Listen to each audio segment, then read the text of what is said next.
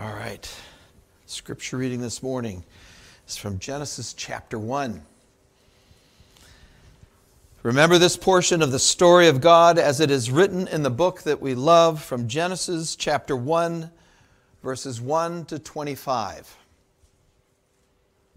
In the beginning, God created the heavens and the earth. The earth was formless and void, and darkness was over the surface of the deep, and the Spirit of God was moving over the surface of the waters.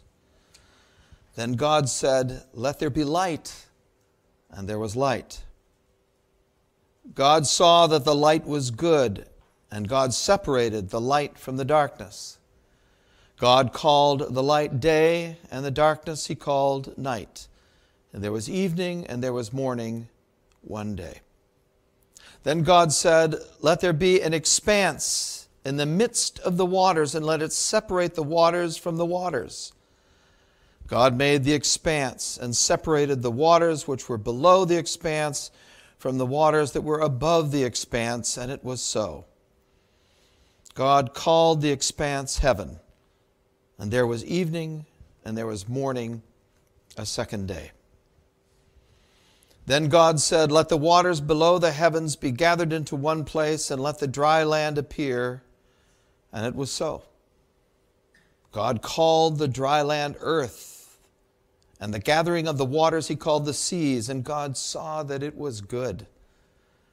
Then God said, Let the earth sprout vegetation plants yielding seed, and fruit trees on the earth bearing fruit after their kind with seed in them. and it was so. The earth brought forth vegetation, plants yielding seed after their kind, and trees bearing fruit with seed in them after their kind. And God saw that it was good. And there was evening and there was morning, a third day. Then God said, Let there be lights in the expanse of the heavens to separate the day from the night, and let there be let them be for signs and for seasons and for days and years. And let them be for lights in the expanse of the heavens to give light on the earth. And it was so.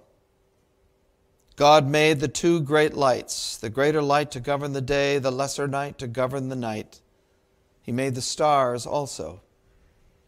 God placed them in the expanse of the heavens to give light on the earth, and to govern the day and the night, and to separate the light from the darkness.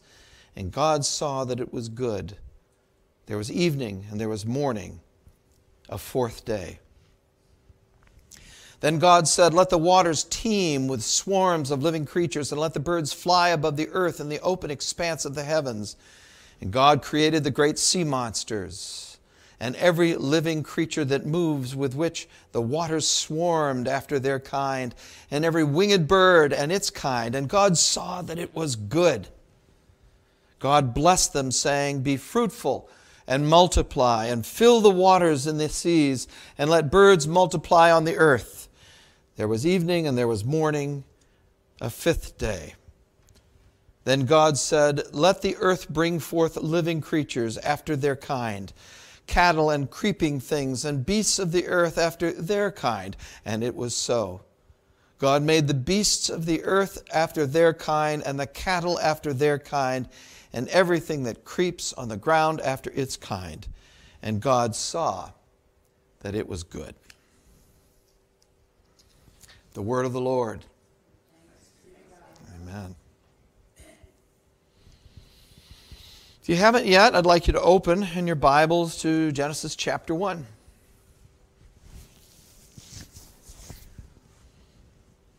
Many of the cultural changes, well, first of all, what Laura was saying earlier today about New Year's, referencing New Year's re, resolutions or revolutions, depending on how severe it is, but um, they're about self improvement uh, self achievement, uh, what in my day uh, we used to call self actualization. Uh, and so often it's about uh, the ideal self that we think we want to be, that we think that we ought to be, that we believe we could be if we focused on it. the self becomes the center of attention, and, and many of the cultural changes and much of the deterioration of our culture over the last 60 years flows out of a desire to serve ourselves. First of all, to find our true self. Who are we really? The idea is that we can find our true or our, our authentic self by examining our gifts and our talents, our attractions and desires, our inclination, and what our heart tells us. In other words, we look within ourselves to find ourselves. In contrast to this, the Bible directs believers to look to their Creator if they are to discover their authentic self. Why? Because He's not done yet. Because He hasn't completed the work. He has started the work. We, there is still a lot of chaos and darkness in us that God is hovering over and dealing with. So I thought it would be a good idea for us to revisit the book of Genesis to find out what our beginnings are and what they tell us about our present and our future. But before we do that, we need to remember that Genesis wasn't written. Moses didn't pull the materials together and write them out for us, for 20th century evangelical Americans. He wrote them for Jews from uh, something like 3,500 years ago in the ancient Near East with totally different experiences of ours and a totally different set of assumptions about how we got here and why we belong here. It was originally written to an audience that was at home in the ancient Near East. As Christians who are familiar with the biblical teachings of creation, we take an awful lot for granted that would not have been assumed by the first readers of Genesis. This, the first portion of the first chapter is, first of all, a correction of some of the teachings of other ancient Near Eastern creation epics and mythologies. In addition to correcting errors, it establishes a theological foundation for the whole remainder of the Scripture. First, there are a couple of really important corrections that people who first heard this uh, read to them would, uh, would, would be surprised by. In the beginning, God created. The first words of the first sentence is itself a powerful statement. God created the heavens, the earth, and the beginning of time itself. In other words, the beginning started when God started creating. That's not the beginning of God, it's our beginning. So, God was already there. Beginning, time itself began when God started creating it. So, God created time as well as everything that we see around us. First of all, let's look at the word God. Though Genesis is compiled and written in ancient Hebrew by Moses, who was the first, and many would say the greatest prophet, the greatest leader, and the first judge of the nation of Israel, even though this is a very Jewish book written for Jewish believers, the word for God comes from the universal Semitic word El. El means God. They didn't use Yahweh, which is a very which is the Hebrew name for God, or even uh, the nickname, if you will, El Shaddai. Neither did they use any of the pagan names like Marduk or Chemosh, which would have been names of the, the Baals, the Baals of the different, the gods of the different peoples in that region. That is so this account would not be mistaken for a tale about a regional or national God or about his people. We are all. It's not about a people owning God. This is about a God who created and therefore owns all of us. God is cosmic. He's not the sole property of the Mesopotamians, the Canaanites, the Phoenicians, or even the Hebrews. Further, this Semitic word for God is curiously configured as plural. So, El is the singular word for God, Elohim, which is the word that you would see if you were, could read Hebrew, and if I could read Hebrew, I can't. Uh, if you were to read the first word, in the beginning, God, that would be the word Elohim, and it is the plural of God. So every time you see God, and in, in actually most in, in all of, uh, of uh, Genesis, you you, should translate it gods. And yet, even though it's in the plural form, it's considered singular because all of the pronouns are he, him, not they, them. And what's more uh, uh, important, most languages, and any of you who took a language other than English know that most languages have the verb, the verb is, is in, uh, uh, shows you whether it is in plural or singular form. We don't do that in our verbs. We allow the context to tell us if there are a lot of people doing whatever the verb is or just one person doing it. We look at the context. But in a lot of languages, they pair the verb with the noun. And in this case, the noun, God's, Elohim, is paired with singular verbs. So it was summed up by one of the commentators, uh, um, Gordon Wenham, as God, the usage of Elohim is plural in form but singular in meaning. It's, it's singular in that God is a singular entity. He's not talking, first of all, he's not talking to anybody, he's not talking to other gods. It's not a conversation with other gods. It's not even a conversation with us. The truth is that God speaking here is more an, the act of creation, the expression of creation, than it is of communication. This singular God stands in contrast to the collection, the pantheon of self serving, erratic, and petty gods and goddesses described in the pagan accounts because He is God alone. Now, this is God in plurality as well, and that is a mystery. It remains a mystery throughout the Old Testament until Jesus is revealed. Some people, some commentators say, well, it doesn't really refer to the Trinity because Moses couldn't possibly have understood or known about the Trinity. Well, it doesn't matter. The prophets frequently don't know what they're talking about, literally, or what God's talking about. They're just told, say this, and so they say this. Other commentators say, well, he's using the royal we, like a king, you know, you know, the king or the queen, we as opposed to I. Because, but why is that? It's because they speak in community for their community.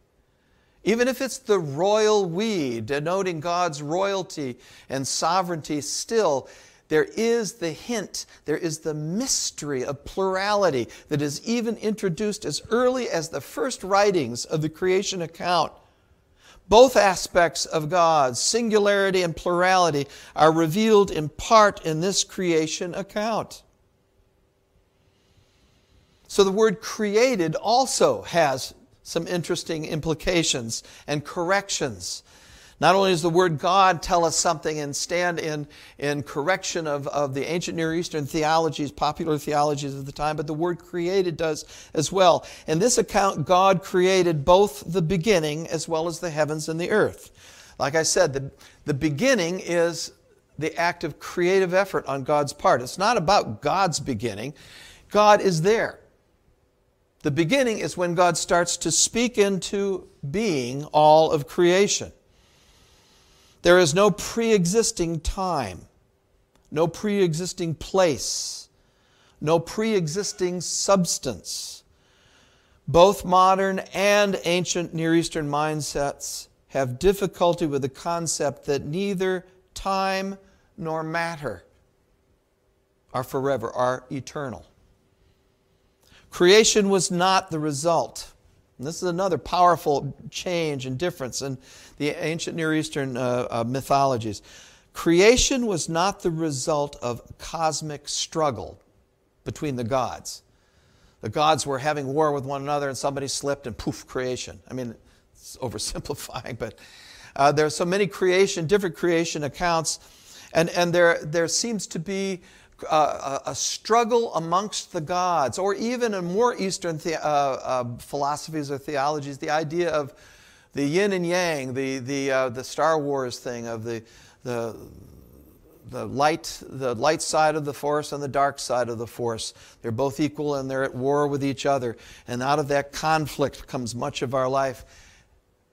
That's refuted in the creation account of the Bible. Creation is accomplished simply and elegantly.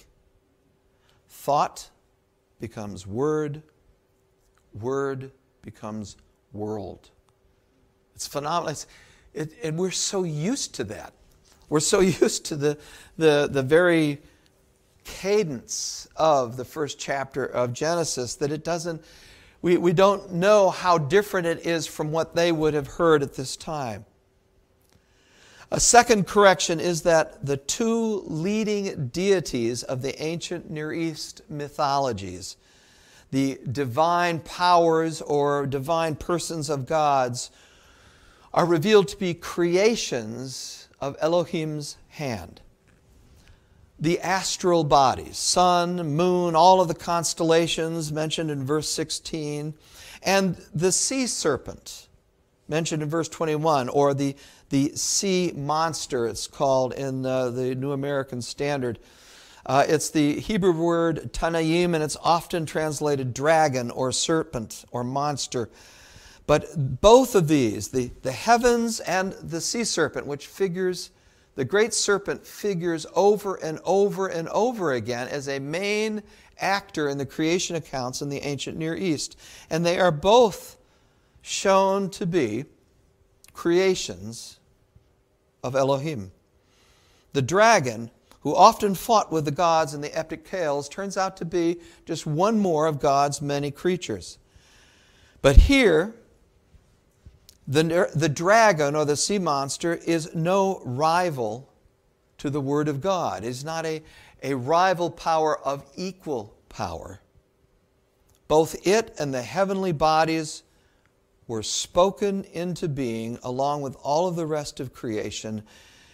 And that leads us to presume that they could be spoken out of creation just as easily by the same God. So there are these two strong corrections that we're not aware of because our context is different. There are other some, also some important theological foundations that, that are set here in these first verses of Genesis. First of all, that God is peerless. He is without equal. Like I said, there is no light or dark side of the force. There is no tension between good and evil, light and darkness that creates the world and that animates the world. Rather, we see a creation that is in harmony with itself and with its creator. We see that tension competition, that, that evil is not a thing in the original creation accounts. That comes later. And it's not, it doesn't come from God, it comes out of His creation trying to usurp God.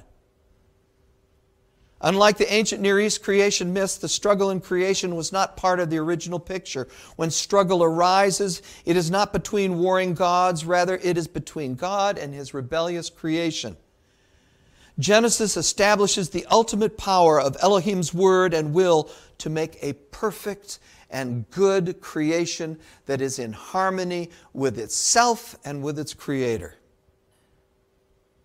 We also find out that law, God is the order maker, the law giver, the one who brings order to chaos and illuminates darkness. Elohim names his creatures. He divides and clarifies light and darkness, sea and dry land. He sets boundaries between species who are to procreate according to their own kind. He appoints stars and signs for the seasons, and he directs all of creation to be fruitful and multiply. His word creates, and his character shapes. Ancient Near Eastern myths are full of misspoken words and ill conceived incantations and deeds of the gods that are the cause of suffering and contention between the creatures. That's not the case here. Everything that Elohim does is good. Everything that he touches works out just as he intended. God's creation reflects his character. Ancient Near Eastern myths were full of divine eccentricities, gaffes, and divine tantrums that yielded unintentional results. In Genesis, each command hits its mark without exception. Elohim reviews everything he has accomplished. And unlike pagan gods who loathe either the whole of creation or certain aspects of it, Elohim looks over all that he has created and he says that it is all very good.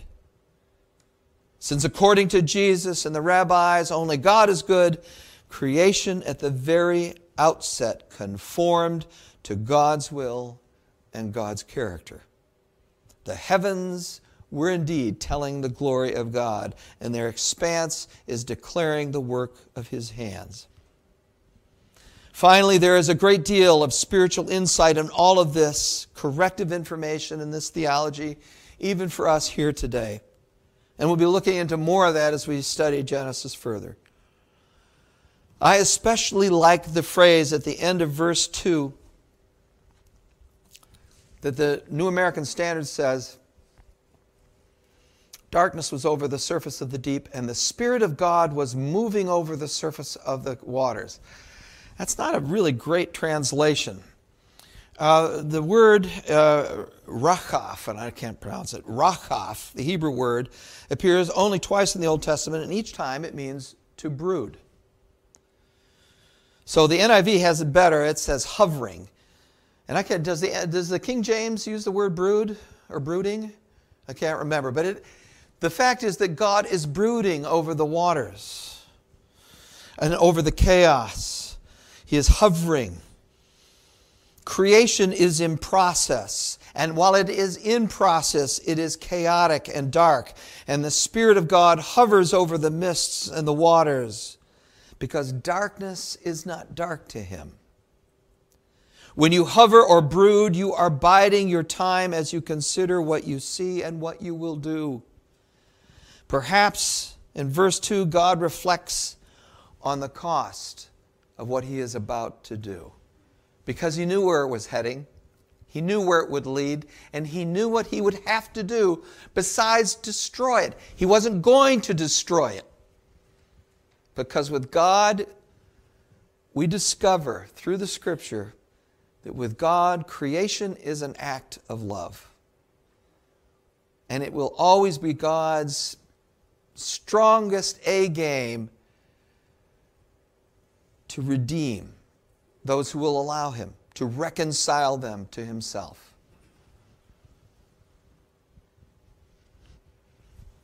Creative endeavors for God are labors of love.